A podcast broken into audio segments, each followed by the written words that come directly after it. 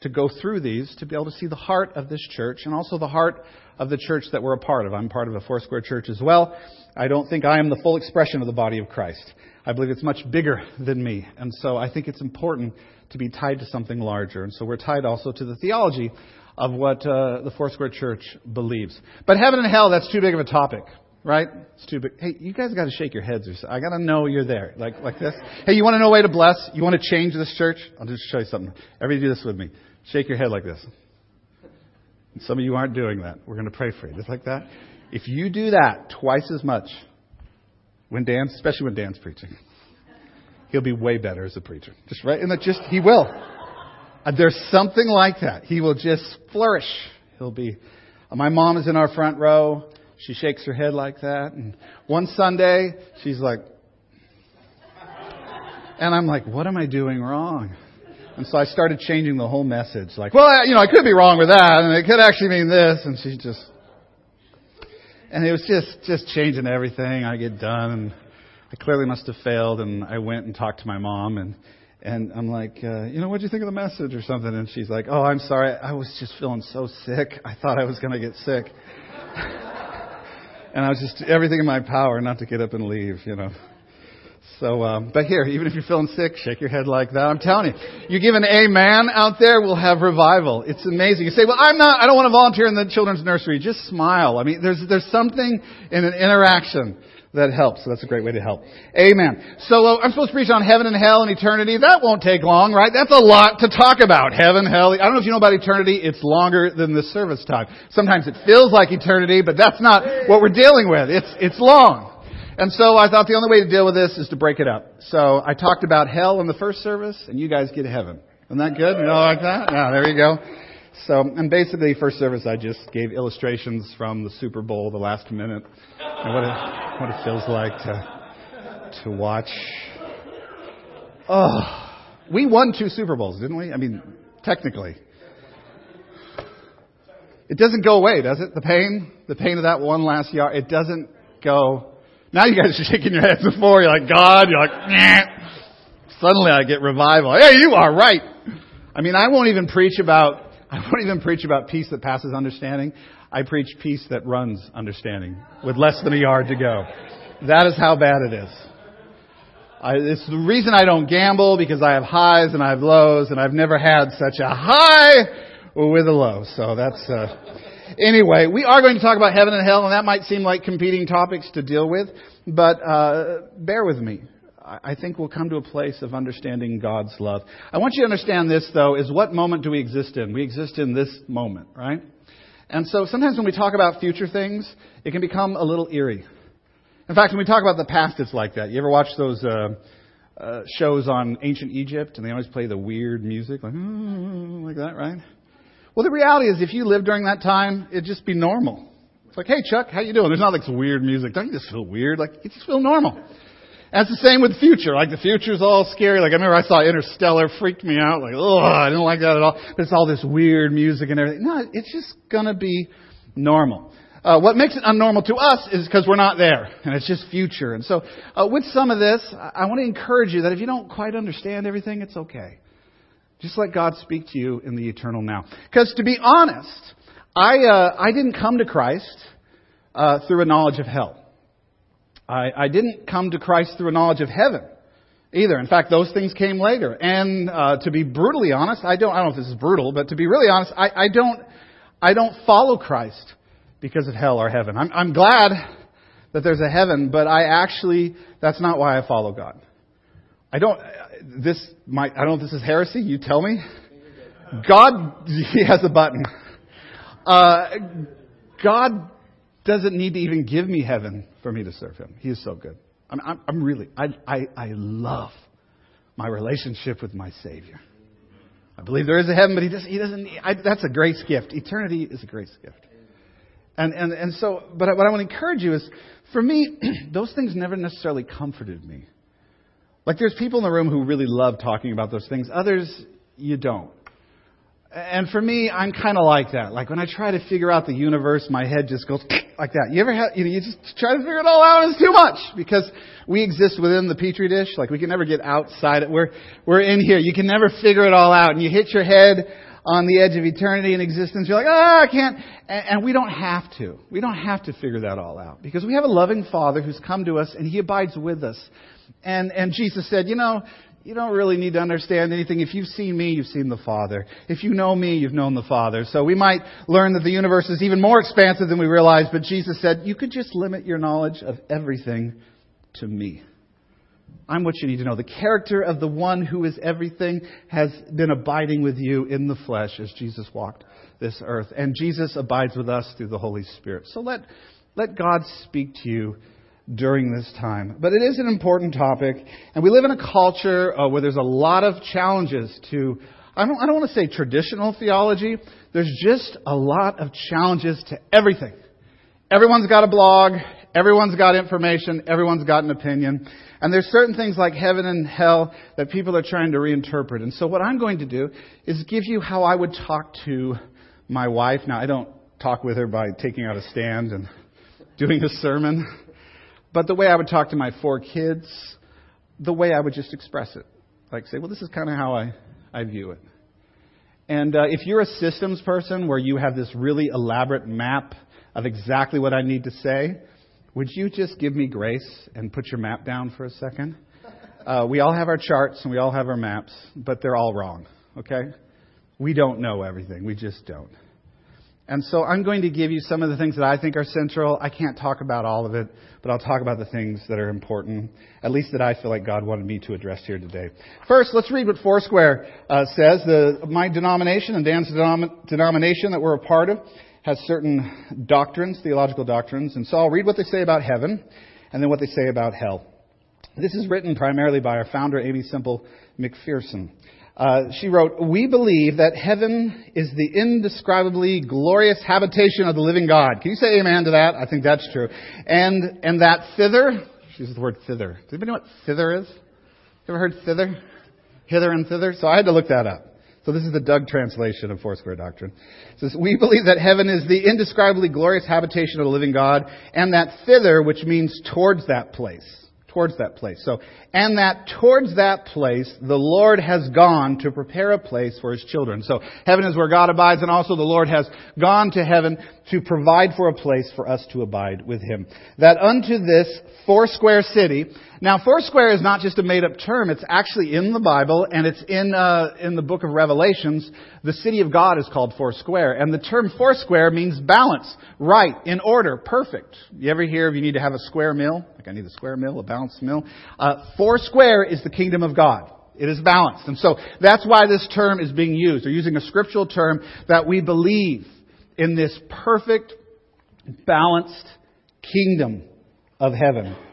Uh, so, and God will take us to that place whose builder and maker is God. The earnest believers who have washed their robes in the blood of the Lamb and have overcome by the word of their testimony will be carried. I like that word carried.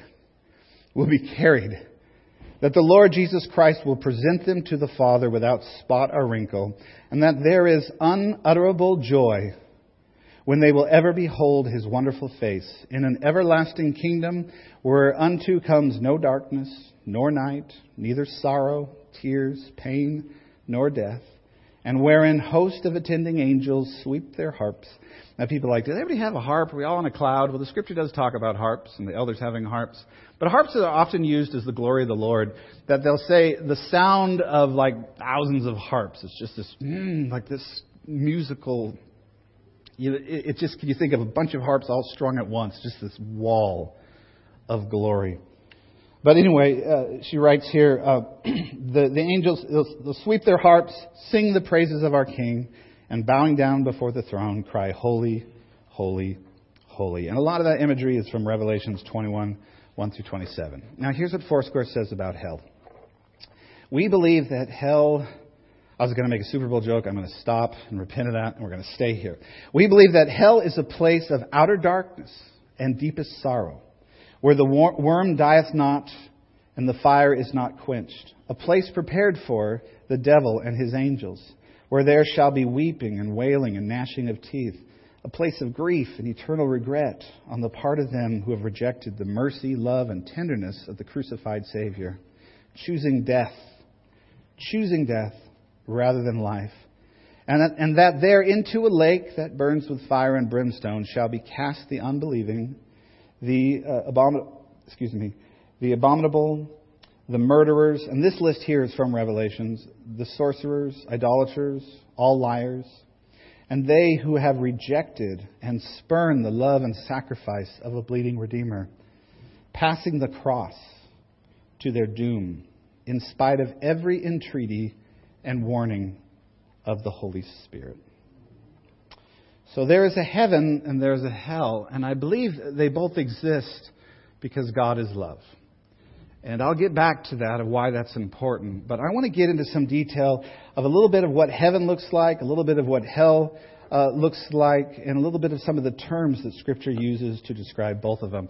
First, I want to get at this, though. Heaven is indescribable. The kingdom of God is bigger than our descriptions. And I think one of the dangers uh, is that Christians sometimes, because we want to communicate truth, come up with really simplistic ways to communicate things that are bigger than us and we'll say, this is exactly what God does. You know, this is exactly how God works. My dad would, uh, he wouldn't rebuke me. He would discipline me in this in our church if I ever said, you know, here's the three ways the Holy Spirit works. Here's the three ways. And he'd say, there's four, Doug. There's always one more than you think. You know, to, would you like that? Uh, somebody raise your hand and just tell me your name. I know, okay, get, what's your name? Andrew. So I say, uh, for Andrew, here's the three things you need to know about Andrew. This is all you need to know about Andrew. Would you feel good about that? Would I be able to embody you with those three things? Could there possibly be four things? I think so. Maybe. And we do that with God. And here's the system of how to understand Andrew. If anybody did that with you, you'd be offended.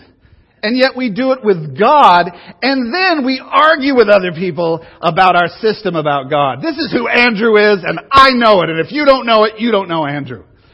That's not the reality. It's deeper, it's bigger, it's more complicated. We have our ideas. We have the scripture to guide us, but we need to be careful with how systematic we make things. And here's an example of this. Interpreting a revelation.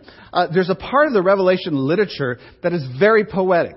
And it's to express something that's beyond anything we can truly understand. So I'm going to ask you a question. Uh, in heaven, the streets are paved with gold. gold. The streets are paved with gold. The people who yelled at the loudest watched the show Gold Rush, but the, the streets are paved with gold. Now, so, now if I'm wrong, fine. I, I'm okay with being wrong. This isn't like has, but some people believe that literally the streets will be paved with gold. It also says in there that there's sapphires and rubies and there's all these, the most precious diamonds, the most precious metals are all described with heaven. Well, I think God is getting at something bigger. The, kingdom of God is full of indescribable glory. It's bigger and greater. You know, God, who is everything, the universe is was spoken to existence, the cosmos, the, all these things that, that we don't understand, even that we see. The kingdom of heaven is something even bigger that we don't see. And so God uses terms we understand to open us up to a kingdom that's bigger than us that we won't fully understand until we're there.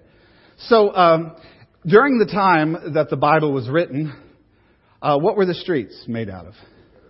Dirt, stone, just dusty, just the road.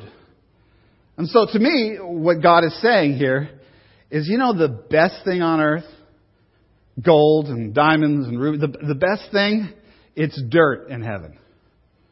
It's just dirt. It's, it's the least important thing in heaven. The illustration be you'd be walking around and, you come into the house and someone, hey, you've got gold on yourself. Wipe that off. I don't want to get this place all goldy. You know, you've got some gold on your face. Wipe it. It'd be like, get that dirt out of here. See, I want you, when you think about God, to always allow God to expand your horizons. God is bigger and greater than anything we could ever imagine. His grace, His love, His mercy, our future is bigger and greater. And sometimes we're really anxious because we're imagining things and we're nervous. And here's the deal. Even if you could really imagine it well, it's still limited. It's bigger. The dirt of this earth is gold in heaven. Or the gold of this earth is dirt in heaven. The dyslexic came out there. I want you to understand that understanding is enough, isn't enough to fully comprehend the future that we have in store. The glory of the Lord, the goodness of God, the beauty of it all. Now, if someone's like, I believe they're gold streets, praise God, I'm not going to complain. But I think it's even more. I think it's more and it's indescribable and it's greater. In fact, we have this thing where we believe things are only true if we can say them out in eloquent ways. Right? But here's the thing. Who's been married for more than 10 years? Raise your hand. Okay. When you've been married a while and someone says, would you describe your love? Why you love each other? Isn't there a limitation? That you can't find the words? That it's more than the words? It's deeper. The spouses are looking at each other. Make sure you're shaking your head right now. It's deeper. Yes, it's deeper. Can't describe it. That's great. Like there's parts of love that are even like your child when a child's born. You ever have that? Just something you cannot articulate. There's a connection. There's something. Our existence with God is like that. And it's great to articulate it, but never allow your articulations to limit the fullness of God. They shouldn't be laws to keep people from understanding the fullness of God. It's just a starting point. And I think that's one of the dangers of the church with theology and while millennials and other people are give up on the church is we come up with these really tight systems and then they can think of one exception to the rule. They're like, well, that doesn't make sense. And they throw the whole thing out. Well, I don't think there's gold on the streets. I'm going to throw it all out instead of getting to the deeper issue. Inexpressible is what heaven is. And the reality is hell, there's an inexpressible reality that we just don't understand. The terms that are used, it's a place of misery. It's a place of torment. It's a place of loss and longing. And so terms are used and we argue over what those terms mean, but we, there's no way to read it without understanding that heaven is to abide in the light and life of Christ Jesus and hell is to abide outside of that in the darkness and torment of separation of relationship with God. Let me give you some definitions just on how the Bible uses this. We, we're going to need to educate ourselves. We, we, there's no way to control the narrative. There's no way, well, this is Foursquare doctrine. This is Dan's doctrine. This is Doug's doctrine. The internet is everything. It's everything. Everything is out there. Every you, your kids, you're not going to be able to. Well, just don't look at that. Don't read this. We're going to have to find a way to figure out what we believe. We can't just say, you know, Grandpa's fishing up in heaven. There's there's got to be a little bit more weight to what we do, because the questions are going to be there. And so, in this context, I just want to give you some of the definitions here of of heaven and earth and hell. First, in the Bible, when the Bible says heaven and earth, sometimes we think of those as two categories among a larger category. But he- heaven and earth is everything. The earth is what we see, and the heavens is everything else. Sometimes that's how they use heaven. So, He's the Lord of heaven and earth. He's the Lord of everything. And you think about their knowledge, their knowledge of space, their knowledge of, you know, science, those sorts of things. You've even seen, have you gone to a museum and you've saw, you know, seen a picture of how people viewed the heavenlies? It's really close, right? There's the earth, and then right above the earth and above the heavens that we can see are where all the angels and the demons and everything, right? So their view is where is the other? It's just right beyond what we can see. But the view is the heavens are everything. It's where God abides, the angels abide, demons abide. It's everything that we cannot see, everything we cannot know. That's where the heavens are. Well, now we know a universe that's very different, right? And so, in our way, my way that I would look at it is uh, the heavens are maybe like this. The heavens are another dimension that we don't know of. Or, or maybe the heavens are another universe. And I want to use scientific terms. Scientists believe there can be parallel universes. They believe there can be other dimensions. And, and so God very much could exist in two dimensions. In our dimension, or excuse me, in our universe and in His universe. His universe includes ours, but we have not yet fully been included in an understanding of His universe. Uh, science even looks at gravity. Scientists are uh, confounded by gravity because of its quality and its traits, and they don't quite understand gravity. And many scientists believe that gravity is something that may go between different universes. It might be a way, something, a, a trait that goes between two different universes, which is fascinating to me because that could be how we talk about prayer.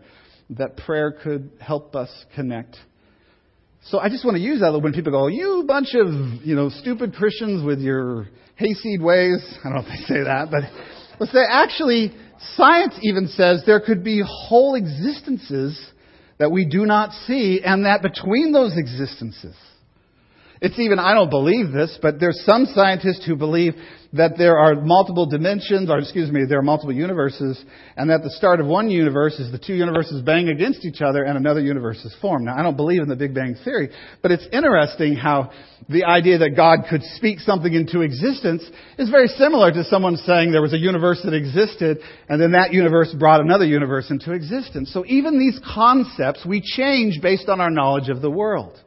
We change these ideas, but the bigger picture is heaven and earth is all of it. It's us, and then it's the rest, and what we see and what we don't see.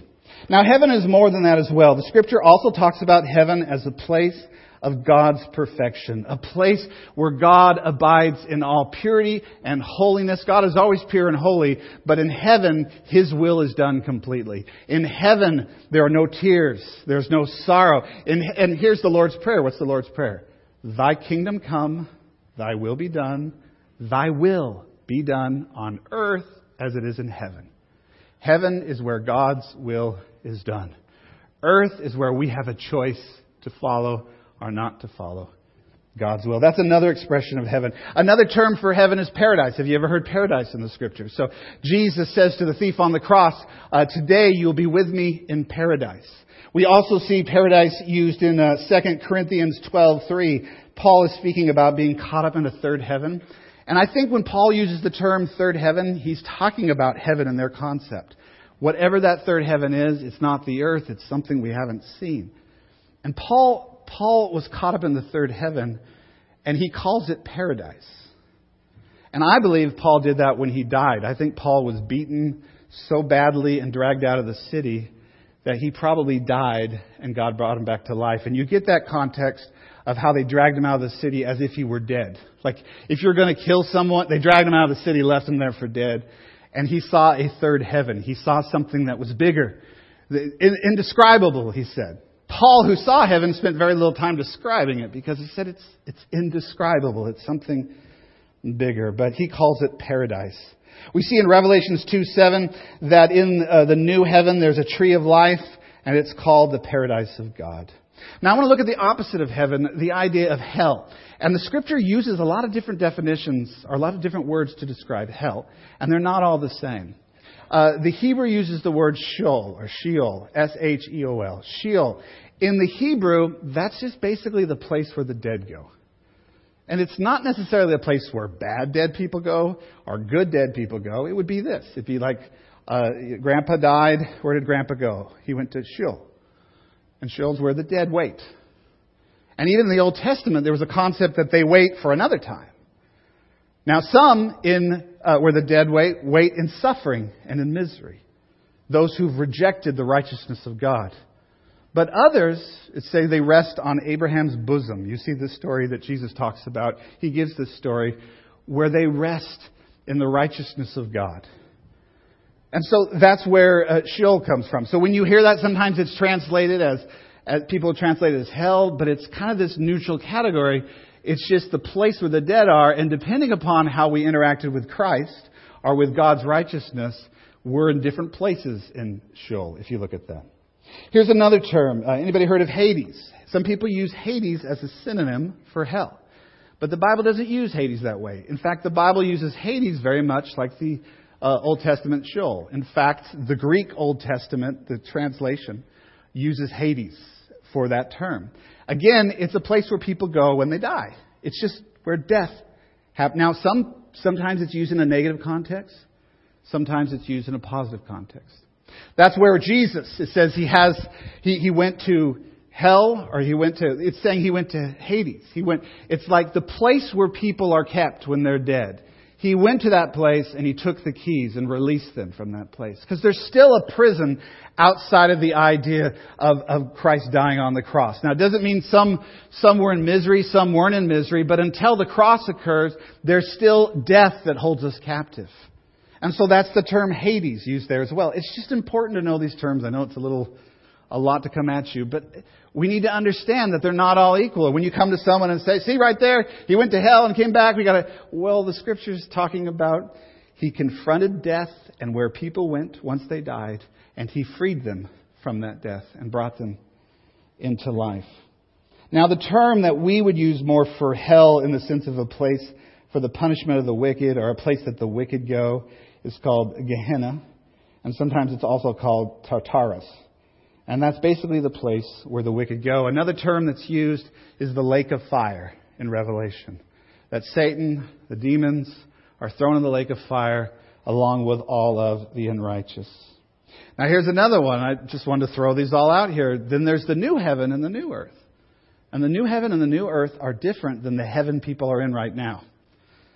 There's a different heaven that's going to come. There's a heaven that we go to when we die. But there's a new heaven and a new earth that will occur at the second coming of Christ. And there's mystery to this. At some level, it means everything is going to be made new. It means the earth will be made new and everything else will be made new. Now, people, this is where the theologians argue, and I don't pick sides. I'm the middle child of the theologians. I just want them to get along. But there's some like it'll be a completely different earth, completely different heaven, new. Others are like, same earth, same heavens, but made new. New creation. Who's right? I don't know. We could vote on it. It's not a reality show. We don't get to vote people off the island or on the island. The issue is what? What's the word we should care about? New. New. Don't worry about all the people like to fight on Twitter. Worry about the key point. It's new. There's going to come where everything will be made new. And it seems to be when the final judgment occurs, when there's no longer a chance to choose righteousness or to choose death, to choose life or death. There'll come no more time to choose. And when that point comes, it's over. And those who have not chosen to follow Christ are cast into the lake of fire to this hell, this place. And I think again that's just an image for something bigger and deeper than we can understand. And those who built their lives upon Christ Jesus will be in His glory in this new heaven. Everything will be made new. The universe, everything, if there's animals, if there, everything will be made new and under God's authority. And it'll be good. And it's something we can rejoice in. So I just want to give a summary like this. This is important. If someone asks you, well, what happens when you die? You know, what, you, what happens? Well, what would you say? At some level, I'd say to my kids, I'd say, well, we're spiritual beings. Our spirit is eternal. Our, we don't go away. God created us in His image, and we have an eternal reality. So even when we die, we don't disappear. And so when we die, the Bible says that we go to the place where the dead go. Now, I might not say it that way it's a little troubling. Where the dead go, we have so much Hollywood imagery and zombies and things attacking us right now. Where the dead go? What are you talking about? Isn't it interesting that we're focused on zombies and all that? There's not, it's not a surprise we're focusing on the dead so much. Is we're concerned. We don't know what happens. We're concerned. So we'll just make the dead come back to life. At least we can hang out with them because I don't know where they go. But the reality is, I'd say you go to the place where, and those who have received Christ as their Lord and Savior, those who've received the righteousness of Christ, they go to be with Him in heaven. And those who haven't uh, abide in a place of darkness, a place of the absence of God. And then there will come a day when Christ will return. And then we will abide with God forever, new heaven, new earth. And we could get into the fact that that's when our bodies then will be. Uh, we're not disembodied spirits when we're with God, but there's a mystery to who we are at that point. But there'll come a time when every man who was beheaded or tortured or, or torn apart or burned at the stake, God will bring them together with a new resurrected body that they will have for eternity. I want you to understand this, though. When you die, you don't disappear. You don't become some ethereal presence. You abide with Christ. Luke 23:43, Jesus said this to the thief on the cross. Truly, I say to you, today, can you say today? Today, you will be with me in paradise. Now, some people believe you go into a soul sleep and you're not going to be with God until that final second coming. Here's the deal. If you believe that, I don't think we need to fight about it. But the reality is, you're going to close your eyes, and the moment you wake them up, you're going to be with Christ. So in the end, it doesn't really matter to me. It's the same thing. We are with Christ. But if you look at some of these scriptures, it's interesting that Paul, his struggle was he wanted to be with Christ. And so I believe that when we die, we're with Christ right away because Paul says in 2 Corinthians 5 8, he says to be absent from the body is to be present with Christ. In Philippians 1.23, he says, my desire is to depart and be with Christ, for that is far better.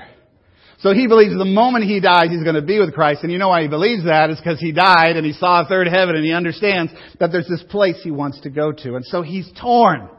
Think about the love the apostle Paul had, that he so much is trying to contend to stay alive to reach people, yet he's tasted the fullness of God by seeing a glimpse of heaven and seeing Christ in, you know, present on the Damascus road. But this is what I would tell my kids and what I would tell you that, that this life is not it, that there is an eternal existence that we will die and enter into the next life. And the moment I die, I will rise up to be with Christ. Hey, I want to just tell anybody who's afraid of death that I'm with you. Like, death used to freak me out, and sometimes it does. It's interesting. It's easier for me to talk about things than to hear things. You know what I'm talking about? You know, what? I can talk about it, but I hear it.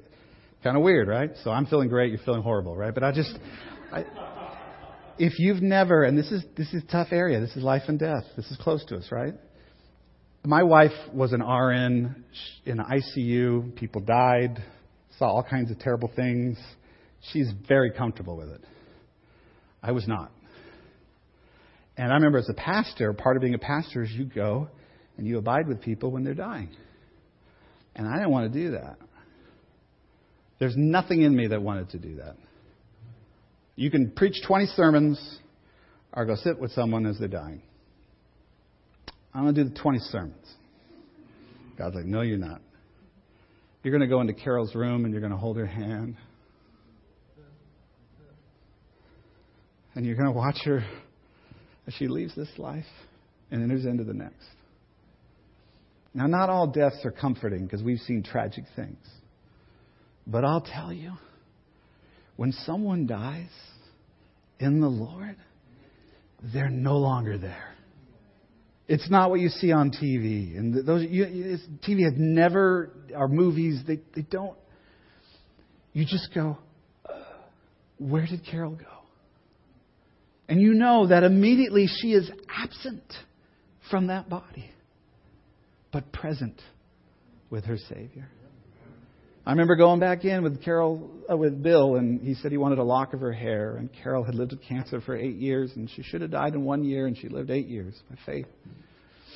And we we cut her hair, and we looked at each other and said, "She's not here, is she?"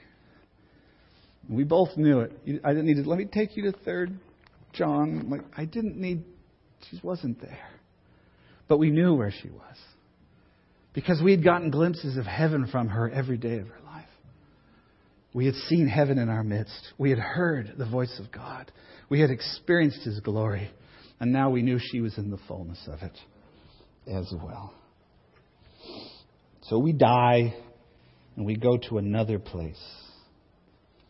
I want to just look at some of the things that people argue with. And don't get mad at me if I disagree with you. I can't control you getting mad with me, can I? I wish that worked. Don't get mad with me. I said it, so you can't get mad. People struggle with this idea hell is unloving. Why would a loving God send people to hell? And this is what I want to get at. Why is there a hell and why is there a heaven? Well, I think it has to do with love. In the beginning, God created man and he created woman in his image. In his image, he created us both male and female. He gave us power, dominion, and authority. We have been made in the image of God. We are wonderfully made, very good made. We are made different than the rest of creation. We were made to image God on earth, to carry out God's will on earth. If people said, what is God like? God would say, they're what Adam and Eve are doing right now. We were to be expressions of God's glory emanations of His beauty. We are wonderfully made. Any theology that tells you that humans are made of this worthless gnat on the butt of a donkey is not God's theology. The Bible starts with how wonderfully made we are. The angry theologian starts with how sinful and horrible we are. Yes, we sin, we do horrible things, and we end up in the wrong place, but we started as powerful, wonderfully made human beings that God said were very good. He was pleased in our creation. And then God did something that He didn't do with the rest of nature, is He gave humans the ability to choose, volition, to say yes to Him or no to Him. And why is that so important that we can say yes to God or no to God? Because love is rooted in choice. I'll give you an example of this. Hey, uh, I want you to follow me. I want you to follow me. Follow me. Follow me. I need you to go where I go. Follow me. Okay? I want you to stop. You stop. Stay right there. Don't move. Stop. Stay there. Stay there. Okay, now I want you to follow me a little bit more. Come this way. Okay, I want you to sit down here. You're sitting over there. I want you to sit here now. I'm sorry, I was just loving on my brother. We were just. Does that feel like love? No. By the way, if it does, we're going to need some counseling here, but uh, that's not love. That's force. It's force. Every love relationship requires a giving and a receiving, a saying yes. The reason you love your wife, you love your, your husband, the reason you love your kids, you know, you love your kids because they come from you, but that's not enough. Well, I love you because you got, you know, my blood in you, my DNA. Gotta love you. It's like, no, I just, I, I just, I love being with you. I love, love is a choice. In the very beginning, we see this because God put us in a garden and He said, okay, you can do my will or you can do other. And so He gave us the choice to do other. There has to be the choice to do other if there's going to be the choice to do good. If there's no other choice, then it's not a choice, is it? I really believe we're going to live eternally. There's something in eternity where we all need to know that we made the choice. Now, God chose to love us, and God started it, and He finished it, and I, you know, we don't do much. I get that. We're just little kids, but God didn't drag us through the super mall of eternity, and just like, come on. You tell him from Auburn, like the adequate mall of eternity. He didn't drag us through. No. He's like, You want to come with me? And we said yes. And we raised our hands and well, no, we said yes. And then he held tight on us when we tried to get away and and he tricked us to keep following. I mean, you know, we're still dumb little kids, but but he loved us. And he let us love him in return. You can't make people love you in return, can you? But you can give them the choice to love you in return. So because God has given us the choice to love him, he's given us the choice to not love him. And I think that happens in this life and throughout eternity. There's some people who say, uh, well, that's not fair. That's not a loving God. A loving God wouldn't send people to hell. And uh, then they accuse that I'm trying to make everybody afraid. But here's the deal if God sends everyone to heaven, that doesn't make him any more loving. You ever think about this? This is just a good argument. Um, if everyone goes to heaven and what we did has no bearing on anything, then that means God allowed for some really horrible things that have no meaning. He allowed for rapes and murders and dismemberments and everybody goes to heaven. I just kind of wanted my humanity to experience horrible pain. See, that doesn't make God any more loving. Even if you believe that, you're like, well, why would God allow those, those things? And people will accuse someone who believes in hell as being not loving. But to me, I'd say God has given us a choice. And because He's given us a choice, a lot of evil occurs in this world. A lot of evil. But we know that we chose them from love. I have people who won't go to church because they're mad at God. They're mad at God. And they're like, why would God allow bad things to happen? And I'll tell them that. Well, God allowed bad things to happen. We have a choice. And if you have a choice to do good, you have a choice to do evil. And they're like, well, I'm mad that God would allow bad things to happen. And the way I'm going to demonstrate it is I'm never going to go to this church again. And I, I want to like, do you understand the logic of what you're doing? You are rebelling against me, severing our relationship, severing your relationship with everyone else, and no one can force you to be with us, right? And you're saying the reason you're doing that is because God didn't force you to be in community and be loving. It would be like saying you have to stay here. You have to. The very exercise of rebellion is the thing that God gave them as a gift. He gave us the gift of rebellion. He gave us the gift to say no. He gave us the gift to run away. And even when you parent, you better give your kids that gift. Because the gift for them should be to be able to make a choice to love you, not I better love him because I'm going to get punished or grounded or yelled at or no. There should be like no. I chose to love my mom. I chose to love my dad. I chose to love this church not because they guilted me, but because I love them. Love is rooted in heaven and hell, and there's no way to get around it. Now, if there was no hell, would I be okay with that? Sure. Because I'm not God. But it's dangerous to come in and go, well, you know, I don't really like that, so I'm just going to get rid of it. Because you cannot read the script. You read through Matthew, Mark, Luke, John, read through Revelations. You don't find Jesus or anyone ever saying, you know what, in the end, it'll all work itself out. You don't hear that. You don't hear that, well, you know, you might, you, you hear, you better be ready for my return. You hear that you better take this time seriously. You hear that what you do on earth has eternal consequences. You hear that there will be weeping and gnashing of teeth and great regret by what we did here.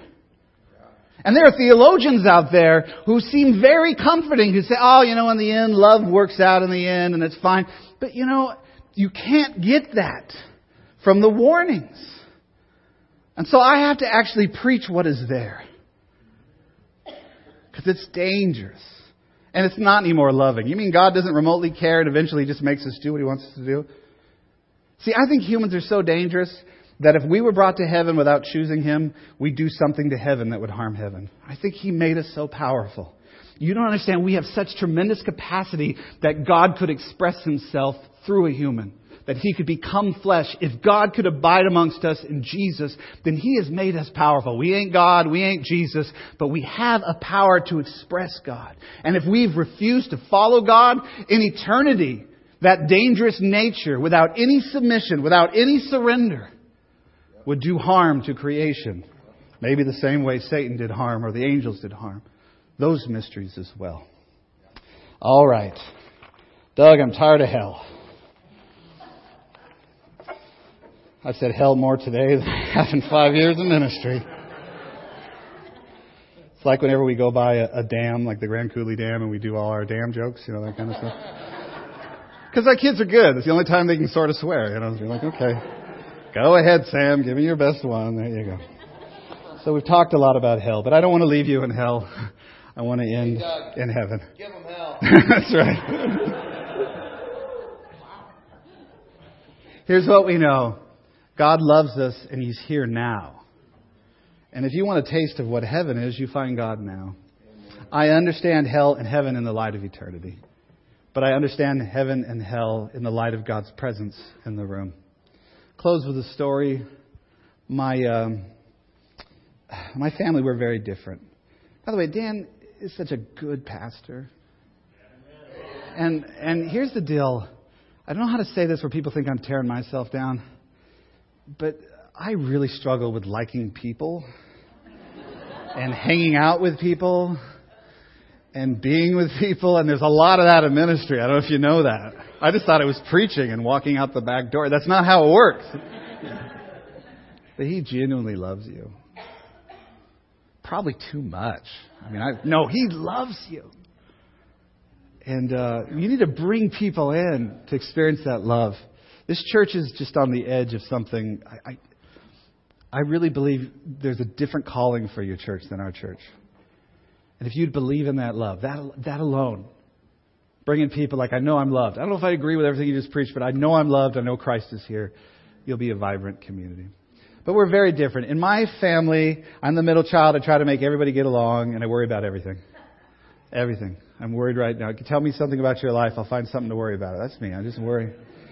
And, oh man, eternity and, oh, you can't figure it out, right? And as a little kid, it would freak me out. It's really cool. None of my kids have this neurosis. I had enough for all of them. And so I would share the bed with my older brother, Jeff. He's three years older than me. And Jeff is very linear, engineer, just like that. And so I'm in bed, like freaking out. And he said, Doug, think about this that uh, the universe just goes on and on and on and on until there's nothing. It just ends. Good night.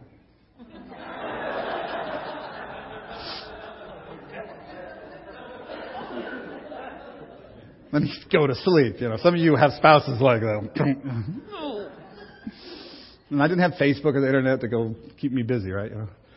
And so I then I would slide out of the bed and start crawling to the door because I knew he'd yell at me if I woke him up. I mean, he's just like, "What are you doing?" you And and then I ran down the hall in tears. And my dad, who'd been a school teacher, had that school teacher hangover. He's just kind of watching TV and and then I or reading his Bible. It depends. Sometimes reading his Bible, sometimes watching Monty Python. But it depended. Like he'd be he'd be out there, and that tells you how we were formed there. That balance. But I would I would sit in his lap, bawling, and he'd say, "It's okay, Doug." It's okay. God's good.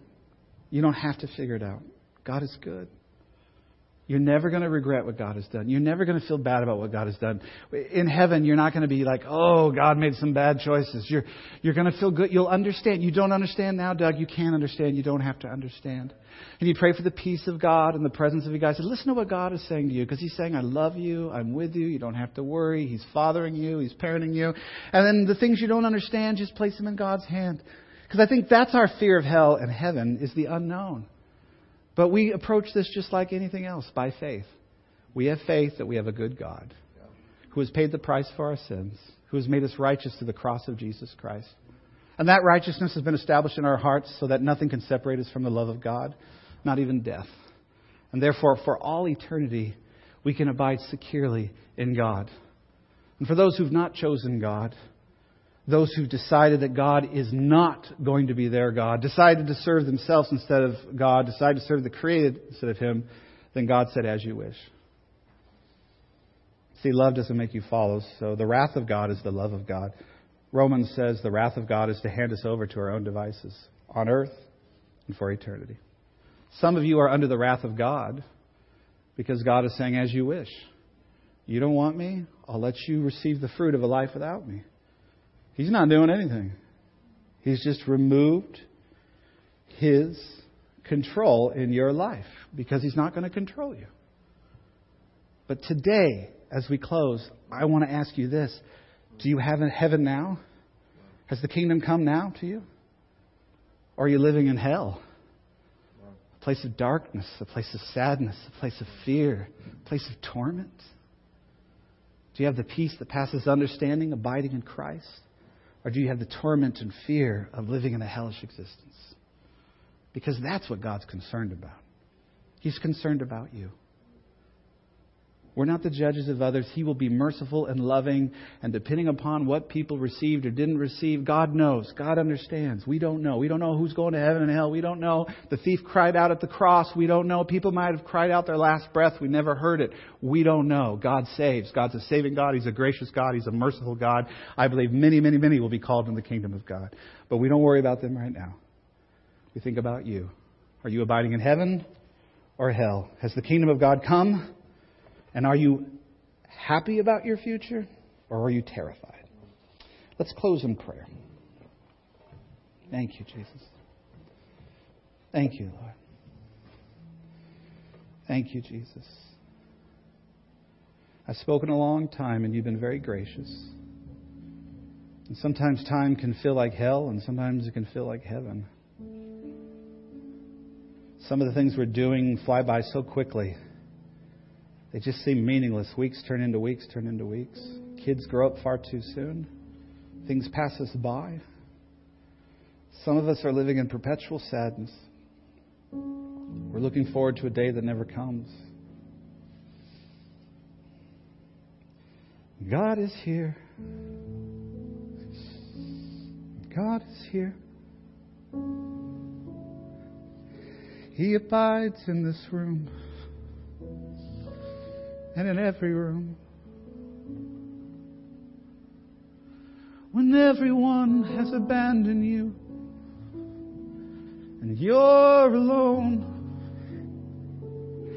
God's still here. He's still here. The Lord has not given up on you. This is the season of His favor if God is calling you to lay down your life and enter into Him, then choose Him today. If you've never given your life to Christ, or you know today is the day to firmly believe to that commitment, I want you to raise your hand if you're either recommitting your life to Christ or receiving Christ today. I won't point you out. I mean, I won't bring you up or anything, but I do want to see your hand go up so you know that we're sharing this together. If you want to give your life to Christ today for salvation unto eternal life, would you raise your hand? Anybody here? I see you. What a great day for you. What a great day. What a great day. I see you. I see you. Anybody else? What a great day. This is a good day. now, you don't have to do a bunch of things. Like, don't, this is God carries us, right? It's just like, Lord, yes, you can carry me. You're my righteousness. You died for my sins. You took my sins. You've taken any punishment on the cross. I just receive your grace and your love and your mercy, and I receive you. And I'm going to just die to myself and live for you. Live in the newness of life that is rooted in you. I'm not going to be afraid. When I'm afraid, I'm going to come to you and gain your strength. Thank you, Lord. As you come to Christ, just give him every sin, just every sin. Just say, Lord, I give you everything. Give him every good thing about you, every bad thing about you. Just give him everything. Say, I want the universe of your goodness to overwhelm my little universe. I need the dimension of your existence to bump into mine and to transform me. I need to be a new creation. I don't want to just be a little better. I need transformation. Help me to taste heaven. Thank you, Lord. Thank you, Jesus. Thank you, Lord. Praise God. I want if you've raised your hand and you've recommitted your life or given your life to Christ, you need to tell someone you trust because uh, you'll be attacked this week and things will go horrible and just tell someone say I gave my life to Christ, no turning back, and they'll support you. And if they don't, then you probably should tell someone that will support you and get them saved too. Okay. Uh, I just want to give you one thing, and it might sound awkward, but it's on my heart. I work along with the Bible League. Uh, through my radio show, I used to raise hundreds of thousands of dollars. I quit the radio show. The Lord called me to quit that. But I still feel like I'm supposed to do something while I figure out what I'm going to do when I grow up. And so I've committed uh, to raise enough for a thousand Bibles to go to Africa through the Bible League. It's five dollars a Bible. I've traveled to Ethiopia with the Bible League. Uh, the Word of God is the only hope. We're not going to fight Islam with swords. It's the Word of God that transforms communities. And there's an amazing church in Africa that's hurting right now. In Ethiopia, they had several martyred, beheaded. I got to see the church in Ethiopia, and they're a brave church. And they just asked that we would support them in the vision. And the vision is they need the Word of God. We hand out Bibles like this. Uh, most will never own a Bible unless you give it to them. And so, uh, if you want to support that, no pressure. This is what I'd ask you to do. It's five dollars per Bible. I've raised 200 so far. Uh, we're trying to get to a thousand Bibles. Uh, here's two ways to give. One, I have a website called fairlyspiritual.org. Fairlyspiritual.org. You see Bible League all over. Click anywhere there. You can donate. Do it through that because I want to keep track of this. That we did this. The other one, I think I'm only pastor like this in the U.S. But I actually have with the Bible League where you can call their 1 800 number and say that Doug sent you. So here's the number. The number is 1 800 Yes Word. And just say, I heard about it from Doug. And then the reason I want you to say that, then they'll be able to show who gave. If it's twenty dollars, it's a hundred dollars. If it's nothing, by the way, if you don't want to do, don't. Oh, I gotta. Don't give. Please, it's not about that. I just need to share that. If that's a way you feel like responding to this message, that would be a blessing. So you can either go one eight hundred Yes Word or yesevergreen.org. Man, that's about as evangelistic as I've ever gotten with a 800 number, but it's good work as well. Love you guys. God bless you.